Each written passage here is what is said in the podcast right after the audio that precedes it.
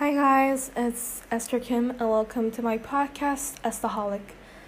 Today I'm going to be talking about the personality type ISFP. As an ambivert, my personality type is an ISFP and um, ISFPs are known as gentle caretakers who live in the present moment and enjoy their surroundings with cheerful and enthusiasm.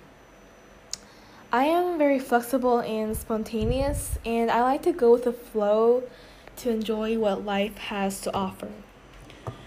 I am I am mostly quiet and at first to people who don't know me well, um, I am actually warm and friendly even though I might seem kind of rude at first be- because of my kind of my uh, face expressions but at first when people get to know me they are it's hard difficult to get to know me at first because i'm not that open and i'm not sure what to say or act whenever there is a person or stranger in front of me.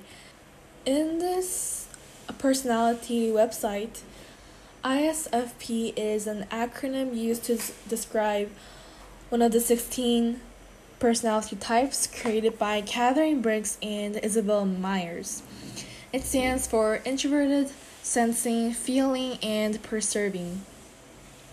It indicates a person who is energized by time spent alone, which is part of the introverted um, personality, and who focuses on facts and details rather than ideas and concepts, who makes decisions based on feelings and values, and who prefers to be spontaneous and flexible rather than planned and organized.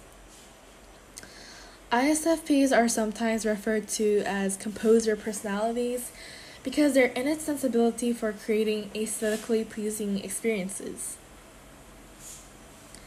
ISFPs tend to be tolerant and non judgmental, but are deeply loyal to the people and causes that matter to them. They endeavor to accept and support other people, but are ultimately guided by their own core values. They will typically look for ways to be accommodating and may have difficulty dealing with others who are not willing to do the same. So, yes, that's basically what ISFPs are. And yes, I am an ISFP. Though I don't really relate to some of the characteristics, I do relate a, a lot of them, so mostly, so that's why I'm in the category of being an ISFP. There are a lot of people in this planet, and there are like six, seven billion people. And though we have, there are like 16 personality types, we cannot really depend on them for, or as in, our personality type. So uh, there might be some which I relate to them, but most or some that I don't. But those personality tests are for people to enjoy and to have fun while they're at it.